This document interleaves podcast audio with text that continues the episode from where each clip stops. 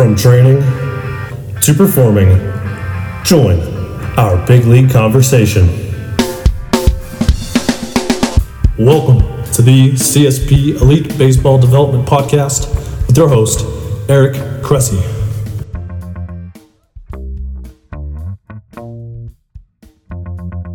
Welcome back to the CSP Elite Baseball Development Podcast. This is episode 12, and I'm your host, Eric Cressy. We're really excited for today's show. We've got an awesome guest. Um, but before we get to it, I want to introduce you to our sponsor.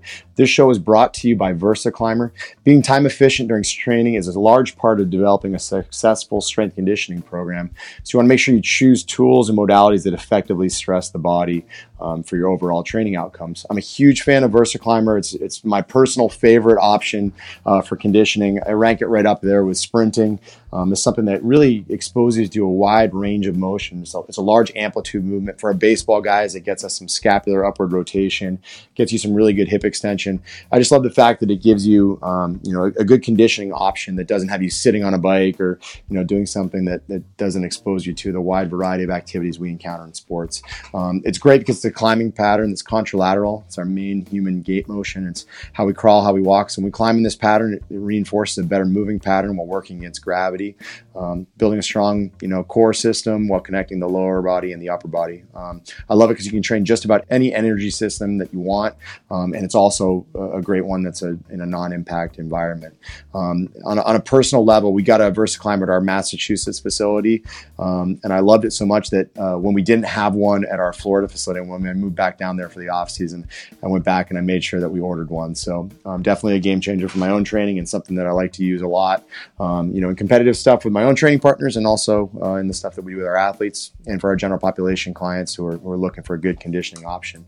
What's awesome is they've set up a great 10% offer for our listeners. If you go to versaclimber.com backslash Cressy, that's V E R S A C L I M B E R dot com backslash C R E S S E Y, um, and check out that page. They've got a great 10% offer on a, on a VersaClimber, um, which can save you up to $500 on some of their models. So it's a really good option. Again, that's versaclimber.com backslash Cressy. Check out my single favorite, um, you know, conditioning option that I use above all other ones.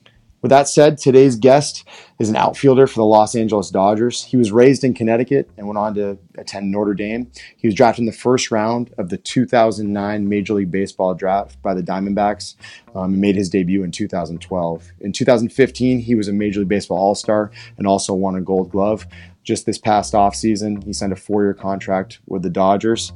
Um, he's also been a, a, good friend for several years, and I'm excited to introduce AJ Pollock. All right, welcome to the show, AJ. Hey, what's going on? I'm happy to have you, man. This is going to be a lot of fun. We've we've seen your uh, your work ethic in person and from afar, and um, it's going to be cool for everybody else to to pick up some insights from you on a, on a wide variety of aspects of the game. So I want to start with one that um, was actually something we covered in a in a podcast uh, a little bit earlier with Joe Panik, uh, who's a, a, Northeast guy as well.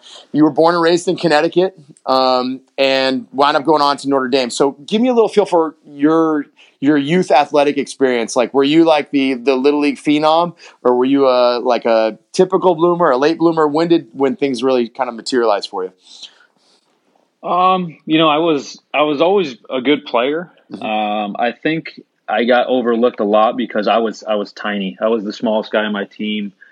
Um, really up until about sophomore, junior year in high school, and I think uh, I think I was playing varsity basketball at five foot two, like 115 pounds. So like I was I was little. um, so it really was a. Um, I think it, it, was an advantage for me a little bit because I, you know I, I, learned how to bun, I learned how to put the ball in play in basketball. I learned how to be scrappy and kind of do the small things. And um, you know, and then I'm a junior and I'm you know now I'm five ten, um, bigger, can do a lot more things on the field and and uh, it just kind of naturally just developed from there. I think. Absolutely, and you. So you kind of hinted at the next question. You were three multi-sport athlete. What were your sports? Yeah, I played uh, soccer. I played my freshman year, um, and then I played basketball and baseball. Nice. Give me a little feel for what you think those contributed, because obviously we have a lot of parents, players, uh, and coaches to some degree who are on this call who effectively think that you know they need to specialize early. Um, you know, where where was your head at on that? And obviously, you tapered off a little bit, but speak to a little bit of what being a multi-sport athlete, you know, did for you over the course of time and how it made you what you are today. Yeah, I mean, it's interesting. I talked to a lot of guys that have, you know, played multiple sports and then are in the big leagues right now, and I, I haven't really heard one person say, "I think you should specialize in just baseball." Mm-hmm. Um, you just, you know, from an athletic standpoint, growing up, you get a lot of, you know, a lot of ways to develop, and and if you're doing that on the baseball field, um, you know, let's not be let's be real here. Baseball, uh, it's pretty. You know, you run a certain way around the bases. Uh, you know, you're you're swinging a certain way. You're, you know, you could potentially not do anything athletic for a couple games if you're an mm-hmm. outfielder. you mm-hmm. know, so um, you know if you're hitting homers, you're trotting around the bases. So I just think it's it's good for for um, you know an athlete to to be uh, just well rounded. You know, basketball did it for me. You know, having to d up someone. Uh, mm-hmm. You know, other athletes out there. Um, and I would definitely, from a mental standpoint too, you get a lot of kids getting burned out uh, really early, you know, and something that should be a lot of fun. Um, you're going to play a lot of baseball if you're good um, mm-hmm. down the line. So I think in the beginning, when you're younger, um, just enjoy playing different sports and, and um, just take some pressure off these kids for sure, not to just hammer home one sport. Mm-hmm. And then, so you know, you mentioned that you, you grew eight inches between sophomore and, and junior of high school. Is is that when kind of the recruiting uh, world kind of took off for you, or was it a little bit later than that? Yeah, it, it definitely was. I think I wasn't really taken that seriously until uh, until like really late in the process. You know, junior year, most guys are kind of talking to schools. That's when I really was kind of seen by a few teams, um, and it wasn't like a ton either. It was really between UConn, uh, University of Vermont, which uh, I mean, they don't even have a baseball team anymore. Yeah, um, that was probably and, a good decision uh, not not going to the place to get rid of their program. I know. Yeah, I made a good one there. Um, and then the Naval Academy, I was kind of t- sort of talking to me, and then mm-hmm. Notre Dame came on last minute. I mean, it was I think it was a week before the signing period, and they were interested because one of their players fell through, and um, and they said they have we haven't seen you play, but we had a couple guys that we like um, that we respect kind of recommend you and then they had me go out. They wanted me to go play in a couple in a tournament so they can watch me play. So I got supposed to go to Florida, and there ended up being a hurricane in Florida. So I tried to figure out where to go and hooked on with the team in Arizona. I went out and did a showcase there, and and that was it. That's awesome. You know, you know, it's kind of interesting because I'm, I'm literally stalking you on your Wikipedia page. So we just basically said there's there's four Division One programs, one of which is you know ten minutes down the street at UConn for you your yep. junior year, and then your senior year, it says you were named Gatorade Player of the Year in Connecticut, receiving the most votes for a Connecticut player since 1974. Um, so you weren't just like the best player in the state; you were the best player in the state by a landslide. It was it was somewhat generational. So, is this just a testament to hey, you made really, really big progress between junior year, uh, senior year? Is it just that you were the somewhat of the same player and people weren't identifying it? They didn't know how to scout you because you were not getting enough at bats in the Northeast, or what? What was the the difference between being somewhat un- unknown, you know, as a junior, and then being like a national level talent the following year? Yeah, I mean, I, I guess I don't fully know. I mean, I could kind of tell you what I suspect, but. Mm-hmm um, I was small, like I was saying, I was tiny, and I was always a good player. So I don't think it was so much, um, you know, I all of a sudden turned it on. I think it was a little bit of the recognition. You know, when you see a little a little guy out there, and he's always, you know, he's getting on base, he's scrappy, but um, I don't know. I mean, I I, I don't, I, I, kind of don't blame him. Yeah. you know, I was, I was, I was just a little runt out there. Um, but uh, you know, I, I started getting a little more recognition. Um, they started doing some I think my my velocity in the outfield or from you know throwing the ball spiked pretty pretty big. Mm-hmm. Um, just just just getting stronger, bigger and stronger. Really, just kind of opened some eyes, and it made it seem like okay, his his performance isn't a fluke. Um, Absolutely. But you know what? It wasn't. I, I, didn't have that many schools like catching on. You know, mm-hmm. it was the, my my number one school I wanted to go to was BC. Both my parents went there, and mm-hmm. and uh, you know I was kind of quasi stalking them, and yeah. and they they want to know part of me. So it's not like I, uh, you know, everyone caught on my junior year. It was just I had a really good year, um, and the people that have seen me every single day, I think the more you saw me, the more you kind of thought I could play the game. And um, if you kind of saw me for one game, I don't think you'd think too much of it. But if you saw me for a week straight, you'd probably be a little more impressed. Absolutely. Now, were you a guy that uh, I know you played some third base once you got to college? Did you play uh, third base while you were still in high school, or were you just strictly an outfielder? I was a shortstop. I There was a go. shortstop in high school. Um, And, uh, you know, UConn, I think when I was talking to them, they were really in, into me. Uh, They loved how I played shortstop. And Mhm. they said, well, I, don't, I don't know if you can hit, but we love the way you play shortstop. And, um, you know, Nick Ahmed, actually, a Yeah, teammate of gonna mine, was, yeah, he, he he's probably the best shortstop I've ever seen. But he was, I think, a year or two after me. He would Yep. have been there the same time. If I went there, I probably would have maybe started at short and then hopefully try to fend him off. Um, yeah, that would have that would have been an out, outfield with George Springer, you know, John Andreoli, three guys Yeah. that all got it to the big leagues. That would have been a pretty Gosh, interesting UConn They dynamic. had Mike Mike Olt, you Yep. know, and they had, they just had some. They had players. Barn, I- Barnes and oh, Oberg yeah. too. Yeah, we actually Oberg was on the podcast already, and we talked about it. It was, you know, it was an, a narrow miss. That was a really impressive team. Oh man, that was it was awesome. So, um, so, so here's here's an interesting question. So, did you ever feel like it was a disadvantage to be a Northeast player? Because we hear so many guys like you know I've, I've also been involved with a lot of high school drafts from the Northeast, and very rarely do we have a position player drafted. You can count on you know one hand the number of kids from Connecticut, Massachusetts, New Hampshire who have gone to pro ball in the last four or five years as shortstops or outfielders. Um, you know, more often than not, they get arms up here because they're fresh, and you know, 95 is 95, whether you're in Arizona or you're whether in Massachusetts. So hitters are obviously far tougher to evaluate because there's a shorter season, not enough at bats, and there's not enough at bats against really quality arms. Um, did you feel like that was a scenario for you? Like, did you just were, was high school pitching just not good enough for scouts to be able to evaluate you, um, or did you just see it as a you know it didn't matter because you were a multi-sport athlete and you were just developing in different ways?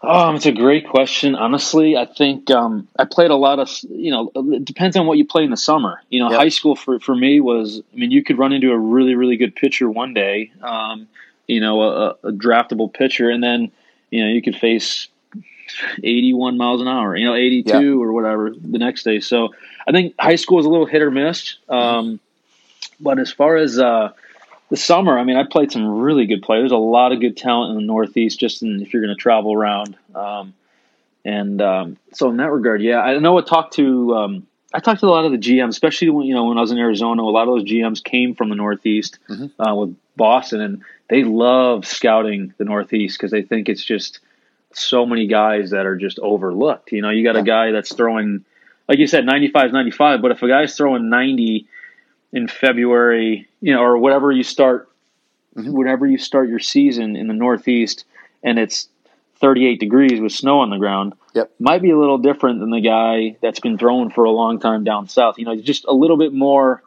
Um, there's just, I think there's some hidden gems up there for sure, and I guess it could be a little frustrating if you're you're trying to get drafted and you're Yeah. just pushing so hard to get drafted. But if your end goal is to make it to the big leagues, I, I don't think there's a disadvantage at all. I think it's just uh, something you deal with. It makes you tougher, and um, a lot of the Northeast players play with that chip and that swagger um, Yeah. because of stuff like that. And I think it kind of works to their advantage.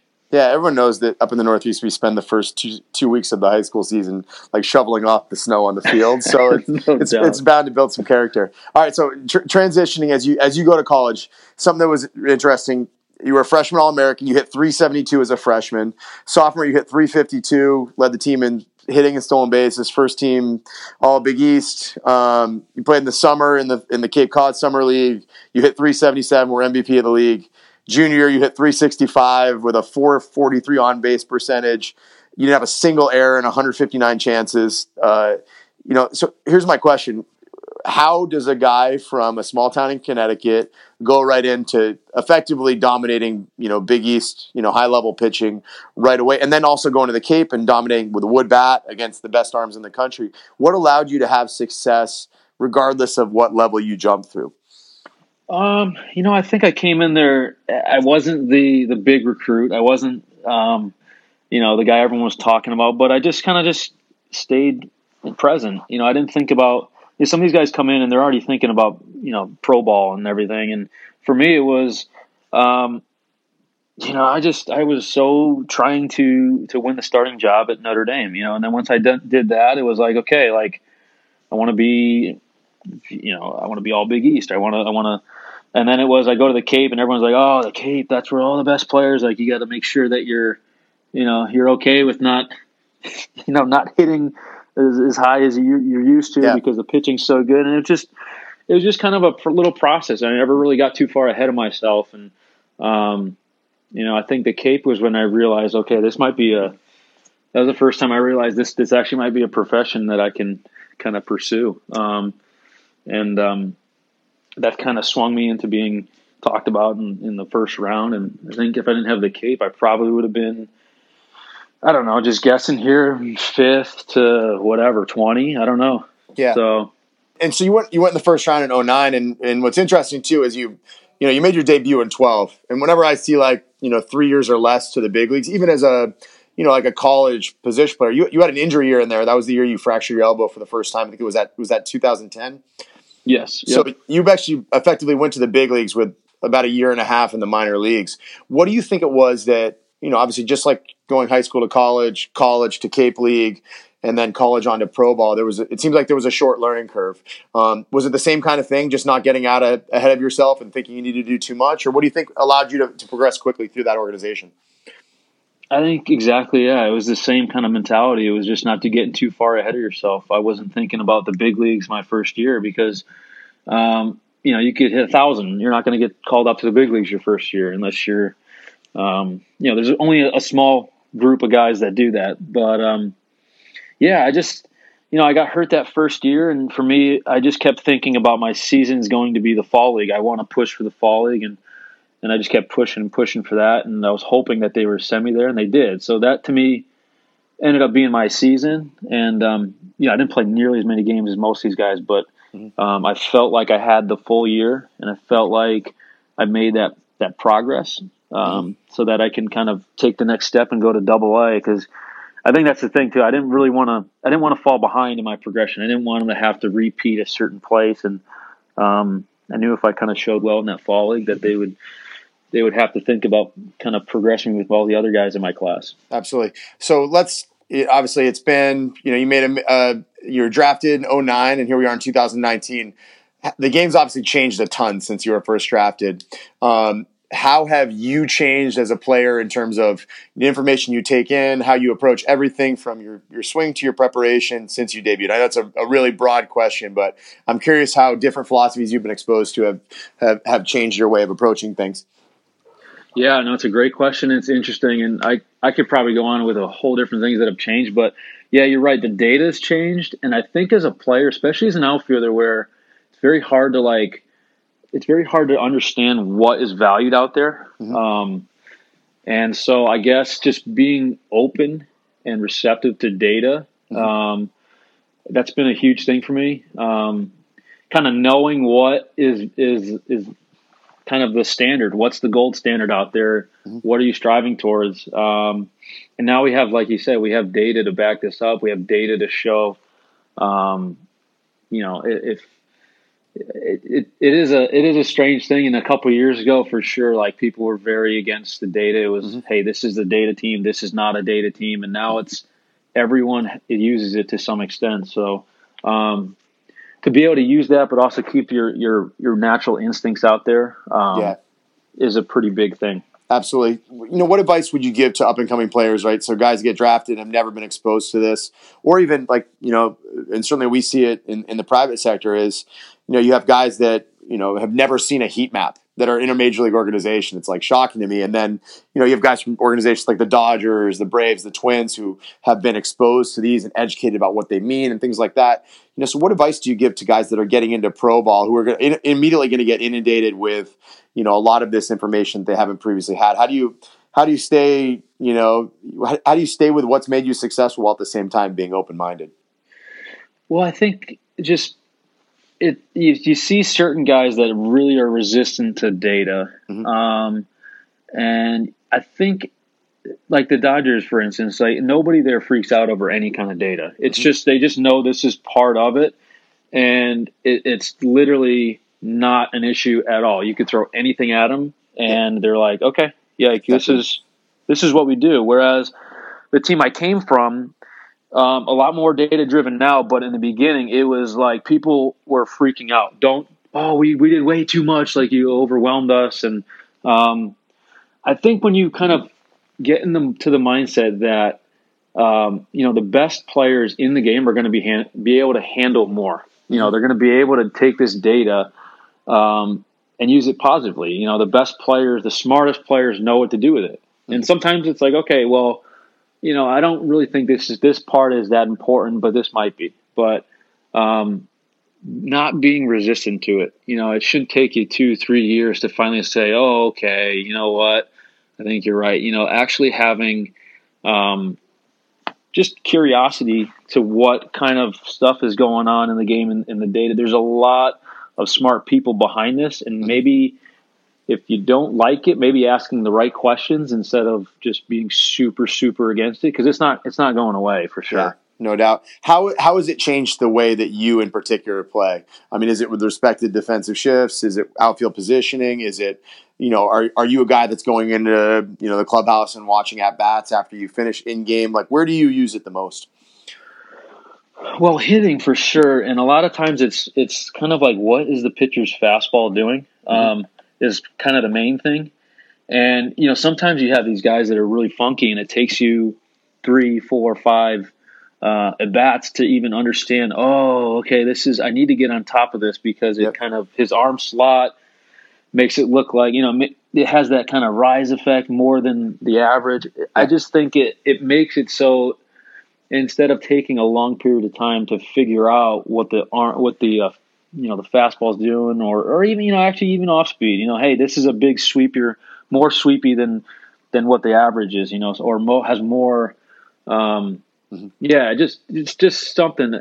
I think it just kind of breaks down the um, how long it takes. Shortens the learning uh, loop. To, yeah. Yeah, totally. You know, and you need that, and you, especially when you start playing. Um, you know, in the World Series, you're playing a team that you really haven't played that much. Um, you're going to need to be able to to make that adjustment quicker, and and this data, uh, and sometimes the data, you know, doesn't feel um, right always, but most of the time it's pretty accurate. You know, a lot of times you're like, yeah, you know, that's what I feel up there. I definitely. Um, you just kind of have to have the blend there. You got to be able to like I communicate with our our hitting coach who's super good at explaining the data and what mm-hmm. certain stuff is doing. And mm-hmm. it's conversation. Hey, this is exactly what I felt. Or oh, honestly, I didn't feel like it was that dramatic. Um, okay. But it's pretty. It's pretty cool. Um, it's a pretty cool. Uh, I don't know what, what, other teams are doing right now, but what we have going on with the with the Dodgers is pretty amazing. That's awesome. So, uh, with respect to hitting, um, you know, I know you're a you're a big time student of the game. Like you asked you know, just even in our interactions, you ask a lot of really good questions. You know, you, are a smart guy. You went to Notre Dame, and you studied finance, right? yeah, I mean, Notre Dame. That's yeah, my cover, man. There you go. So uh, Notre Dame education, Notre Dame degree, you know, whatever it is. But um, so how how has the swing changed over the years? Because I know you've you know you've been exposed to Bobby Tewksbary's work. Obviously, you've had interactions in multiple organizations. You've you've dealt with a ton of different players, you know, as teammates. Um, you know, what's changed with your swing over the course of time? What's been intentional? What's been unintentional? What what have you what have you looked to do since two thousand nine?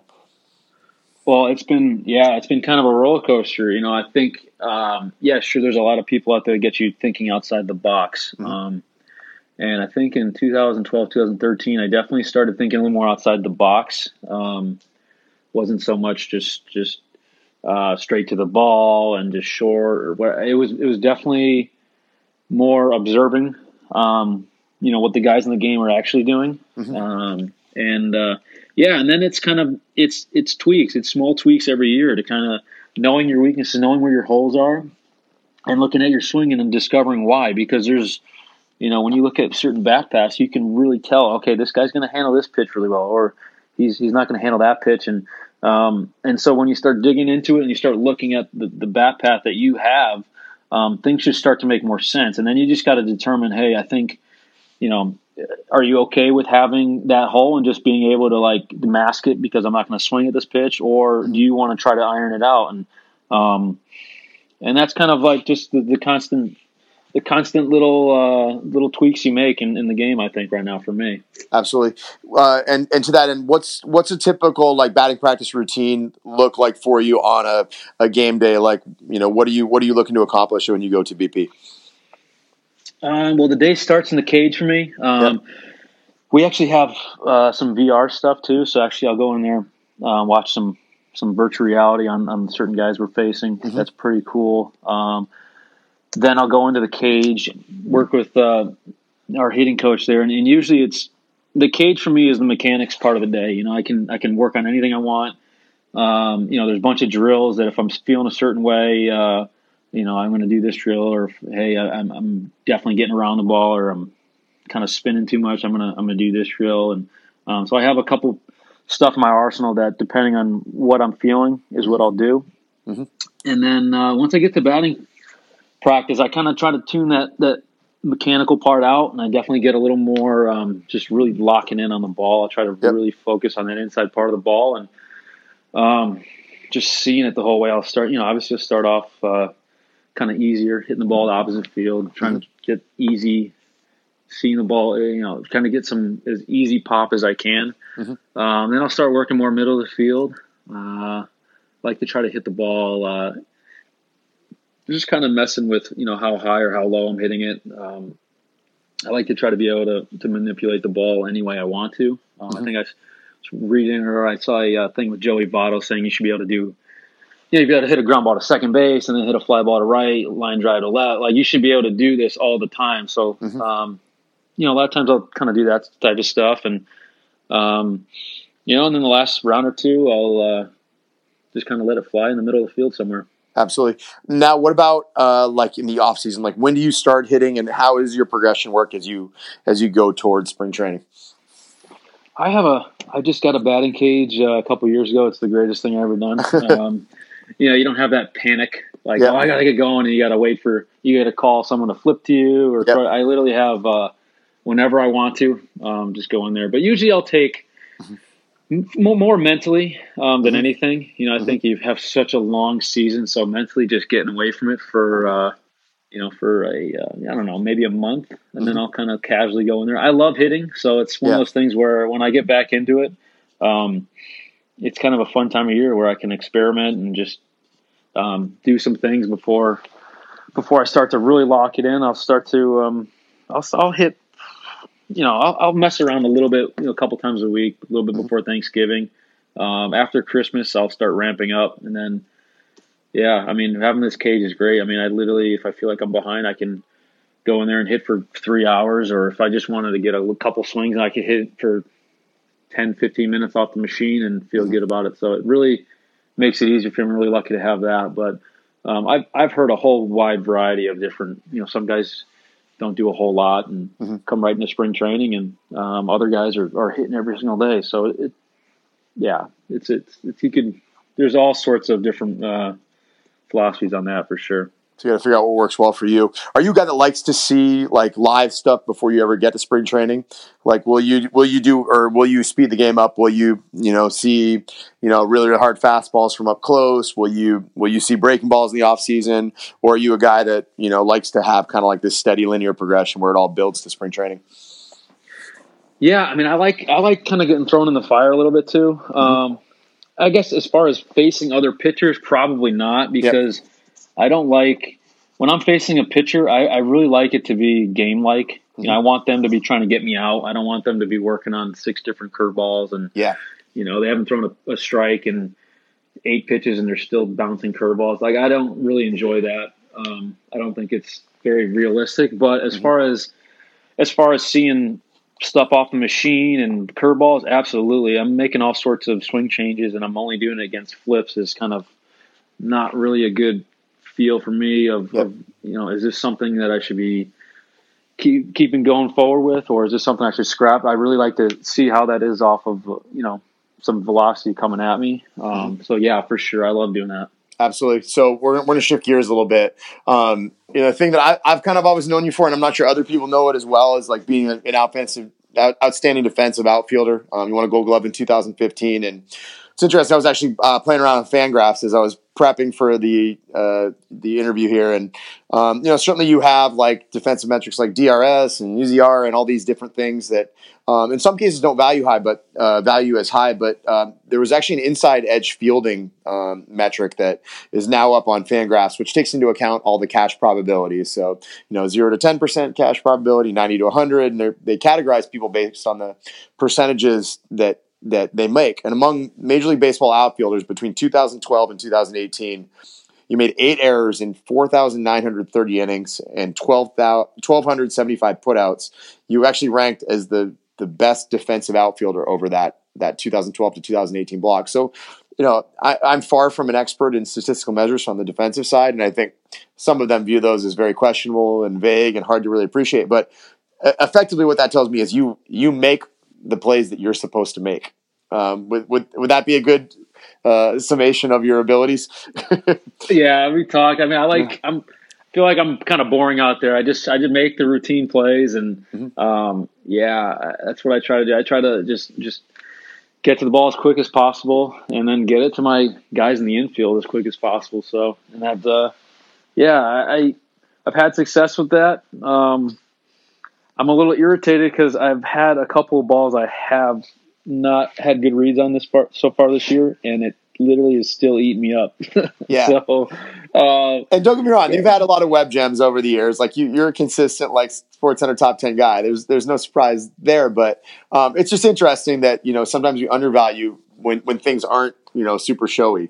Um, so I think what, when you make make plays like you, for me, it's like I'm always trying to get the right the right steps, the right routes. And most of the time when you do that, it's a boring catch. You know, it looks yeah. good, it, it, looks smooth, but it's a boring catch. And then you'll have the in betweeners where you're, it's a decision. You know, this is kind of like a, you know, a 50% chance if I dive here. And then it's going in your head, is it worth it? You know, yeah. is if you dive here and you make the catch, it's great. But is is the negative. You know, if, if he gets by me and it, him getting an extra base, yeah, yeah. in the outfield, it's definitely a decision. It's not like the infield where you just lay out and no big deal. It's by you and you get dusted off and you get back up. The outfield's a tough. It's kind of calculated, and um, you got to. You know, those web gems are great, and sometimes I'm like, yikes! I can't believe you even dove for that because.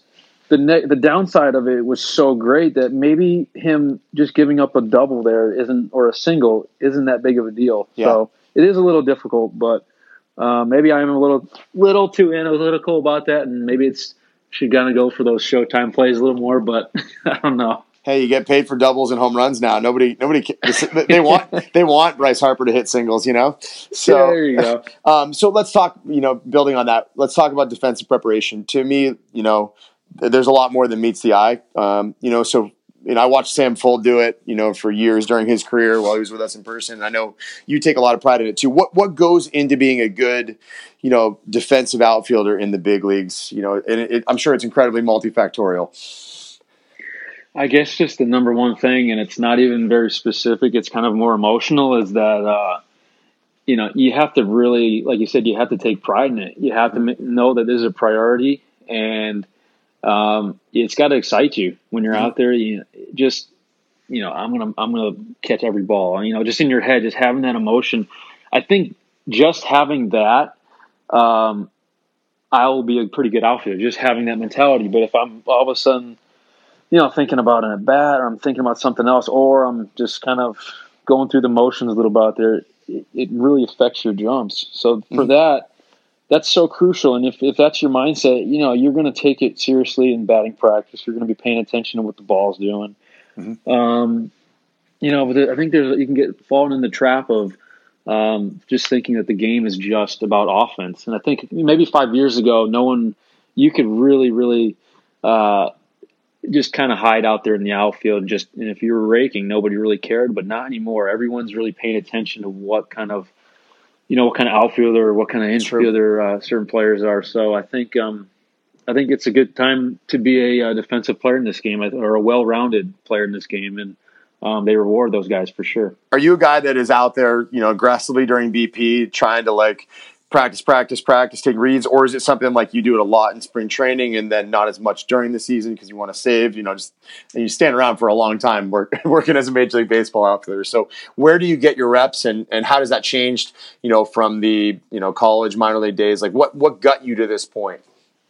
Yeah, I mean, I used to take a lot more reps out there. Right now, I pay attention as much as I can out there. I'm watching the ball flight and everything, but I don't know if I'm necessarily running after certain balls. Um, you know, if anything, I just take one step. I don't even really need to chase after it. I'll kind of know right away if we have a good route or not. Mm-hmm. But you know, you get older, and you know, if you um, if you play the game long enough, you'll have a couple nicks. Um, and I've you know I've had a little a tweak of a groin or whatever. Mm-hmm.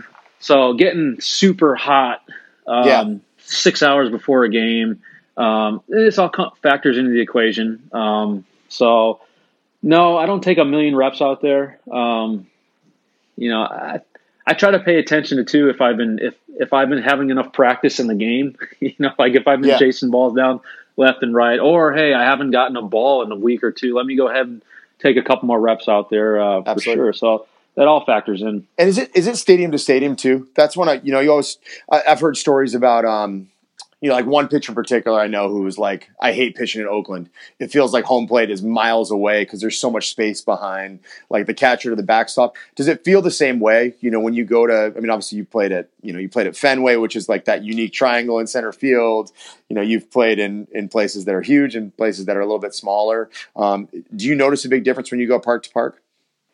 Yeah, for sure. You know, you got to be comfortable out there. That's for sure. If you're comfortable, you're definitely going to be able to take that extra step or two near a wall and, and reach out and make a play. But um, no doubt, um, it definitely changes. Uh, you know, for a stadium. I mean, you go to Wrigley Field and um, you know it's a brick wall you're running into now. yeah. so like, you know, you got to know the park a little bit. And I actually had yeah. one this year where um, it was a tough play, and it was you know. I'm the one that it didn't even look like I missed, you know, I missed the ball, but I know that um, you know, there was a little bit of a hesitation because I'm running full speed and, and the wind was a little strange and, and I just didn't quite get it because I thought I was going to die running into a wall. Um, you know, one of those things. So you really, uh, it's a unique sport where it's, you know, the outfields are all different. And, um, you know, being out there and just kind of watching and observing and yeah, running around a little bit here and there just to kind of being familiar with your surrounding area is huge absolutely. All right, so shifting gears a little bit uh, as well. So you know, you at, at times like in your career, like I think uh, last year you had a 367 on base percentage, right? So you're still technically failing 63% of the time over the course of your career. And there are a lot of guys in baseball who just who can't do that. You know, like they they really really struggle with any failure, let alone a failure a sport where you fail more than half the time. And literally, you're like one of the most like upbeat, positive, always smiling people I know. And you know, like, what is it that uh. do you think that's a huge part of your success? I, I know that's a it sounds like a, a fluffed up question, but um, how have you learned to to manage you know dealing with failure, not just in context of what the everyday failure, but you know having injuries that are you know are largely outside your control with the elbow over the years. Um, you know, how, how, do you deal with those? Are you a guy that's big on the sports psychology front? Um, is just how you're wired, and that's how you've always been? How has it changed?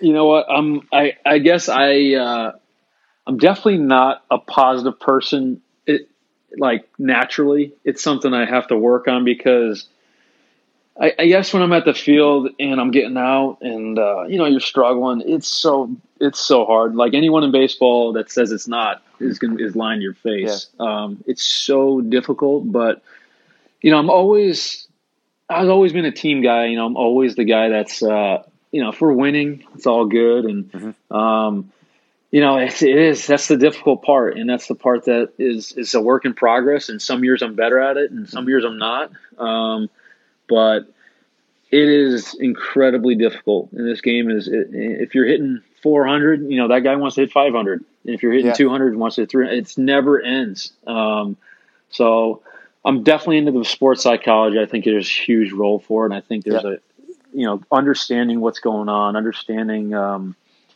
you know, anxiety or if you got, you know, your heart rate goes up and yeah. just understanding how to control that and harness kind of your, your emotions because, um, yeah, I mean, if you're not getting emotional in this game, especially with how much work you put in, I mean, I'm putting hours and hours and hours of yeah. work in this game and everyone is, you know, and to go out there and to not have, you know, really contribute to, there's in baseball, you could put in all that work and, for a week not really contribute positively statistically yeah. to your team. You know, that's like that's insanity. You know, that'll yeah. drive a human nuts. Well, it's, tr- Um, it's true too because it's it's changed. They've they've been able to evaluate that. Obviously, you see like pitchers with the difference between ERA and FIP, where you can throw the ball really well and give up a couple bloop hits, and you know it inflates your numbers even though you threw well. Like we're seeing that a little bit more, like quality at bats for for hitters and Right. you know exit velocity. We can be like, all right, you hit the ball 110 miles an hour, it just happened to go right at somebody, so you can feel a little Exactly. bit better about it. Um, Yep. So it's it's it's very very interesting. So give me a feel. Are you a visualization guy? Like, do you do stuff pre-game, pre at bats? You mentioned the virtual Oh, yeah. reality stuff. What's what's your uh, your daily routine in that in, in terms of mental health? Yeah, I mean, I love training the eyes. We have a neuroscience um, little app. Um, it's got these little different things. Actually, I think the guy's out of Boston. Um, but um, you know, I, I love kind of training the eyes, training the mind. Um, yeah, the virtual reality stuff. There's just a lot of resources out there, especially when you get to the big league level. That I I utilize all of them for sure. Um, and uh, visualization, absolutely. I mean, I've, a lot of times you're you know there's so much negative uh, results that are going on that to have some kind of positive feeling and just kind of visualizing uh, you know the perfect swing and a Mhm. you know it it definitely helps you in the long run for sure and that's what you're really going for here because if it's you know you're, like you said like you, you're hitting the ball well and you're not getting any results well as a hitter if you take that for 600 at bats uh, and you just know you just have to trust it. You know, as a pitcher, you just keep throwing through it, and as a hitter, you just keep swinging through it because you just trust that, you know, in the long term, it all works out. And um, and yeah, there's just there's just a lot of little routines like like you were just talking about that can kind of help you with that. Absolutely. All right, so we got two two good questions for people that that commented on Instagram that I, I, I plucked from the bunch that we'll ask you. Um, and I actually I like this one a lot. How interested are your parents in baseball? Were they really involved when you played as a youngster? Yes, and yes, for sure. Um, no doubt. My, you know, my dad coached some teams when I was growing up. Um, you know, he was a rugby player and played a little football, but um, he knew. I think we just knew that I was going to be. You know, baseball was probably going to be my the sport that I can kind of do some stuff with, and and he's always been involved. My mom always is. You know, she was always taking me to games, always bringing me. Um, you know, being being the big support for me. So Mhm. they've always been involved. When I got to the big leagues, uh, you know, it was really cool, kind of just making your first your first game there and, and seeing your parents in the stands and just kind of knowing the emotions that they have because they went through exactly what you went through. Um, you know, just from a different perspective. But um, yeah, they were they were huge. They still are super uh, super into baseball. They follow the team. They follow uh, you know everything that's going on and. Um, yeah, Nice. for sure. And I think that also kind of there's a point in baseball too where it's you, there's those barriers too you set up with with family too. You know where it becomes instead of it being just a little too much, it now becomes healthy where they're you know they're letting you live your life. You're playing 162. You know Mhm. we talk about you know the failures of it. You know now having parents kind of dealing with the failures of it from 162 from a, from a different perspective. That's a whole that's something that parents have to learn as well, you know. And I think my parents have done a really good job over the years of kind of growing with that and turning into a. Um, their mindset is is the long term now too, as opposed to living and dying by every pitch like they Yeah. used to. Absolutely. So they were supportive but not overbearing is, is, is a good way to describe it. Yeah, for sure. And above all else, your dad made you a New England Patriots fan. Of course, he took me to the games. It's the, that's that's really where this all It's, started. it's I mean, important important parenting wisdom. That's all that matters. You got to watch the right people out there and the right teams. You know, if you want to be. Absolutely. Yeah. And you're you're old enough to appreciate when the Patriots weren't good. You're not just like a farewell fairweather fan that was born in like 1999. Like you were you were around for a, a lot of miserable years. Yeah, no doubt. Yeah, Uh, we had a couple couple bad ones back in the day, but I don't really remember those anymore. Yeah, it's it's uh, Too long ago. Selective retention is good. all right. So second question: What's the most important baseball advice you've ever been given? Yikes! Wow. Most important baseball advice. Man, you know it's always hard for me when it's the most or the Yeah. because I've had some really good advice over the years. Um, You can pick any. You can give two if you want. pick two. Okay. Um, can I can I come back to that one? Yeah, we can come back to it. And well, actually, a, I mean, the broad ones are tough. Like, Yeah. That's- a that's a that's a good feather in this guy's hat. He just uh, he just stumped you. That's uh that's Greg Manuelson. So Greg, good uh, job. Yeah, all right. I mean, all good. Yeah. All right, so we're gonna go. We actually do like a lightning round on the tail end. You, I know you've listened to some Oh. of these podcasts. So you've probably heard some of this. So, Sure. what advice would you give to a teenage AJ Pollock? what advice i would i would just um just trust just trust in everything you're doing Mm-hmm. um gosh That's good advice in of itself. What? All right. yeah what- don't waver from it you know Yeah. if it's not the right if it's not perfect you know being a perfectionist in baseball just does not work you know you just the hard work there's really no secret i think and that can i combine this one with the last question yeah, do it. All right, I just think there's no there's no secret recipe. You know, everyone's trying to look for the number one thing, and it's it's not it's it's hard work, you know, and it's it literally is hours and hours and hours of of repetition and and kind of going to the right, um, you know, not going to the right, but like just com- showing up every single day, um, you know, working out, um, just putting in hours. Yeah, and it's it's definitely um, I think parents always are looking for the secret recipe for their kid, and it's just not it's not out there. That's awesome. All right. Uh, I know you're like a student of the game. You're you're a guy that reads a lot and you know follows a lot of stuff on on the internet in terms of you know everything imaginable developmental wise. You guys eat healthy, the whole nine yards. What's something that you think that every young hitter should read or watch? You know, like the pitchers always tell us, you know, they re- read Harvey Dorfman's book, you know, the mental ABCs of pitching.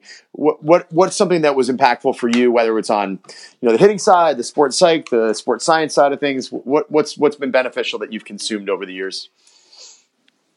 Man, I've gone. I've read CrossFit books. I've read uh, hitting books. Ted Williams, Mhm. his book. I've read. Uh, I've read it so much, and honestly, all of it kind of feel like just just helps. You know, just er- if you're talking, looking at from uh, different sports, it's all the same language, just kind of, you know, different different accent, or it's just it's all similar. I, I guess. I guess for me, Ted, the Ted Williams book really got me thinking outside the box. Um, and um, you know that kind of started a, a train for me. I didn't. There's some stuff that I I, I use, and there's some stuff that I was like, yeah, it doesn't work for me. But Mhm. the fact that he was that out of the outside the box was really eye opening to me. Yeah, no doubt about it. All right, so uh, in in that vein, um, what hitters do you like to watch and why? You mentioned Votto earlier. Who are the ones that you see? Um, you know, you go out of your way to watch to, to kind of pick up stuff. Yeah, I know. I guess for me, I'm always watching the guys that are really analytical and thinking it through because I'm always wondering what they are actually thinking. Mhm. Um, you know, there's some guys you watch and it's it's really impressive, but it's like okay, he's just He's a like fr- there's nothing there's nothing going through the head there. He's He's, a, just he's he's a freak. yeah, and you know, what? and sometimes when I watch those guys, it's fun too because now I'm just kind of watching just how how they approach it. You know, how what's their their body language, what's like that kind of stuff. But I don't really think about what they're thinking because I Yeah. know they're probably not thinking. So it's like kind of that fine line that you have to balance between thinking and and too much going on, too much thinking. But yeah, Votto's a fun guy for me to watch. Obviously, Paul Goldschmidt. I mean, I played with him for so long, so it's fun for me because I know exactly what's going on there. I know kind of pretty much. I know most of what he's thinking. So now I'm watching his at bat. It almost feels like I'm hitting, you know, because it's just it's it's it's definitely a um, you know we've had so many baseball conversations and hitting conversations that Mhm. um, yeah it's it's kind of a fun at bat to watch but all my you know all my guys over in Arizona same thing so yeah, absolutely. All right, uh, favorite teammate of all time and why? man well I've played with Paul for gosh over almost a decade so I, I'm going to go with him and he's just a complete package for me just a great human being um, he's actually going to be right near you working out there He absolutely is. Uh, my business partner Shane did some massage therapy for the Cardinals, and he said he's one of the most wonderful human beings he's ever met. yeah, yeah, he's awesome. Um, Yeah. Just great teammate. Um, yeah, and all the stuff we're talking about. I mean, we I've these are great stuff. We we talk about this stuff all the time. He's just always into learning, and um, he's never trying to be a one dimensional kind of player or person. He's always trying to grow. So, um, been fun playing with him for sure. That's awesome. The last ten years. All right, and I think this one is the one that I like the most. This will be the last question. You're off the hook. So, um, you know, you, you've played at different parts of the country. You've been a Midwest guy in college. You've been a Northeast guy in high school. Um, obviously, played in both Arizona and in, in Los Angeles. Um, you know, you spent some time, I think, with Team USA back in the day. You've played in the Cape League. Um, you know, you've, you've, been with many different minor league affiliates on your way up. Um, I'm always curious. What are what are some of the qualities of the best coaches you've interacted with? You know, what what's been impactful for you on your development, and what's been not so good? What is what's interfered with your development and those you've interacted with? Great question again. um, the best coaches, for sure, are the ones that are easy to approach, relatable. Um, they communicate really well, um, and it seems natural too. It's not like some structured, "Hey, come to the office and we're going to talk about." It's it's literally just having a conversation always and constantly, and and um, and pushing me too. I'm trying to think of I'm thinking of certain coaches who uh, I've had. I, a lot of my favorite coaches I've had run-ins yeah. with. You know, we've had times where we've actually got into it with each other because we're always communicating. Yeah. It's never like we, we didn't go dark for you know a couple weeks. We've we were always communicating, and then you know when we then one of us is apologizing the other, and we're hugging it out. It's kind of a you know I've had those type coaches, and those are the ones that I'm you know I I I text them all the time and, and, and kind of talking about, you know, asking how they're doing or something's going on in my life. They're, they're reaching out to me. So,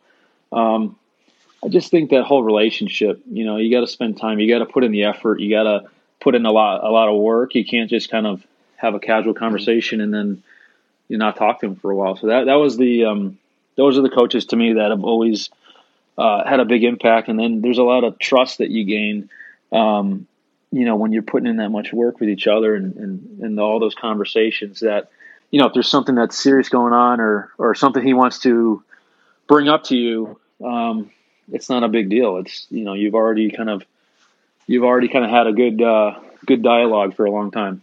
Absolutely. What about the ones that aren't so great? Obviously, the opposite of that, the people who are, uh, you know, not open minded and not easy to approach. Um, you know, what are the other things that you see in people who have who have made it hard for you? Yeah, uh, like you said, for me, it's in baseball. You're when you're when you're around coaches. I mean, you play 162 games. So when you're trying to control a locker room, you're trying to get, um, you know, have a locker room kind of on the same beat. Um, you know, the ones where you're always trying to think, you know, what what is he? What did he mean by that one comment, or what? You know, like what's he thinking right now? I haven't heard anything. You know, like a guy who is just super genuine, um, and and doesn't is not afraid to say say something. Absolutely. You know, and and and it never never kind of goes quiet. You know, it's more just it's more just more or less having another teammate. Mm-hmm. You know, obviously he's in a different role, but um, yeah, I think that's the kind of I've had I've had some of those, and it is difficult. Some of them they don't even mean anything by it. You know, it's not a harmful thing. They're just kind of overthinking it, yeah. and it's it's tough to kind of uh, it's tough to get the. I'm trying to think of what uh, what the word is. You know, have all the players. Um, you want everyone to be comfortable around each other, and everyone to yeah. be. You know, there's all sorts of different characters, and you want everyone to be themselves. And yeah. It's hard when you have the guy that's running the whole show not being himself. That's a great way to put it. Open. Yeah, I like it. Um, all right, so this so, was absolutely awesome, man. I I appreciate you taking the time. Um, folks can find you on Instagram. It's at AJ Pollock underscore. If they want to hopefully not heckle you on social media, but support you in all your efforts. um, but uh, we really appreciate you taking the time, man. This is excellent. No, thanks for having me. You're the man, and uh, we'll talk soon. All right, for sure. All right, take care. Thank you for joining us for another episode of the CSP Elite Baseball Development Podcast. If you enjoyed this episode, we'd be thrilled if you'd consider subscribing to the podcast and leaving us a review to read on iTunes. We welcome your suggestions for future guests and questions. Just email elitebaseballpodcast at gmail.com. Thank you for your continued support, and we'll see you next episode.